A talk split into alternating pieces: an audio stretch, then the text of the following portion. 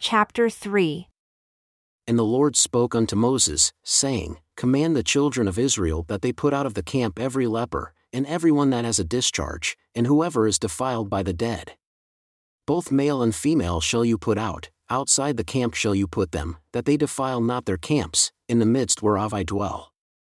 And the children of Israel did so and put them out, outside the camp. As the Lord spoke unto Moses, so did the children of Israel. And the Lord spoke unto Moses, saying, Speak unto the children of Israel, when a man or woman shall commit any sin that men commit, to do a trespass against the Lord, and that person is guilty, then they shall confess their sin which they have done.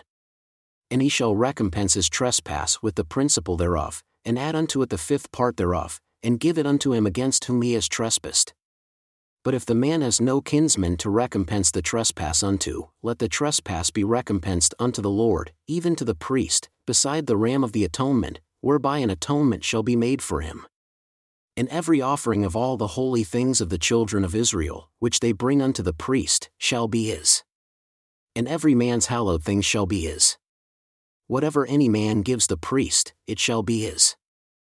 And the Lord spoke unto Moses, saying, Speak unto the children of Israel and say unto them, If any man's wife go aside and commit a trespass against him, and a man lie with her carnally, and it is hidden from the eyes of her husband and is kept close, and she is defiled, and there is no witness against her, neither is she caught in the act, and the spirit of jealousy comes upon him and he is jealous of his wife, and she is defiled, or if the spirit of jealousy come upon him and he is jealous of his wife, and she is not defiled.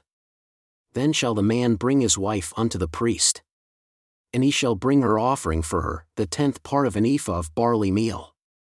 He shall pour no oil upon it, nor put frankincense thereon, for it is an offering of jealousy, an offering of memorial, bringing iniquity to remembrance.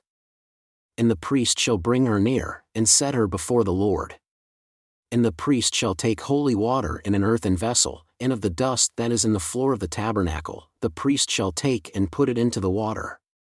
And the priest shall set the woman before the Lord, and uncover the woman's head, and put the offering of memorial in her hands, which is the jealousy offering.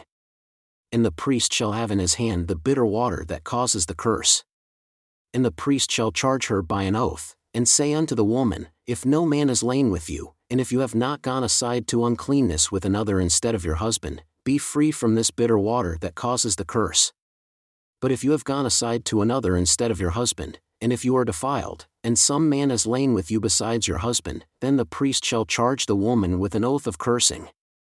And the priest shall say unto the woman, The Lord make you a curse and an oath among your people when the Lord does make your thigh to rot and your belly to swell, and this water that causes the curse shall go into your inward parts, to make your belly to swell and your thigh to rot. And the woman shall say, Amen, Amen. And the priest shall write these curses in a book, and he shall blot them out with the bitter water. And he shall cause the woman to drink the bitter water that causes the curse, and the water that causes the curse shall enter into her and become bitter. Then the priest shall take the jealousy offering out of the woman's hand, and shall wave the offering before the Lord, and offer it upon the altar and the priest shall take a handful of the offering, even the memorial thereof, and burn it upon the altar, and afterward shall cause the woman to drink the water.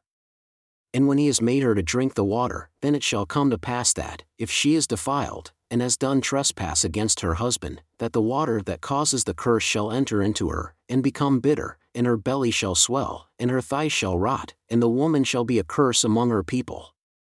And if the woman is not defiled but is clean, then she shall be free and shall conceive seed. This is the law of jealousies, when a wife goes aside to another instead of her husband and is defiled. Or when the spirit of jealousy comes upon him, and he is jealous over his wife, and shall set the woman before the Lord, and the priest shall execute upon her all this law. Then shall the man be guiltless from iniquity, and this woman shall bear her iniquity.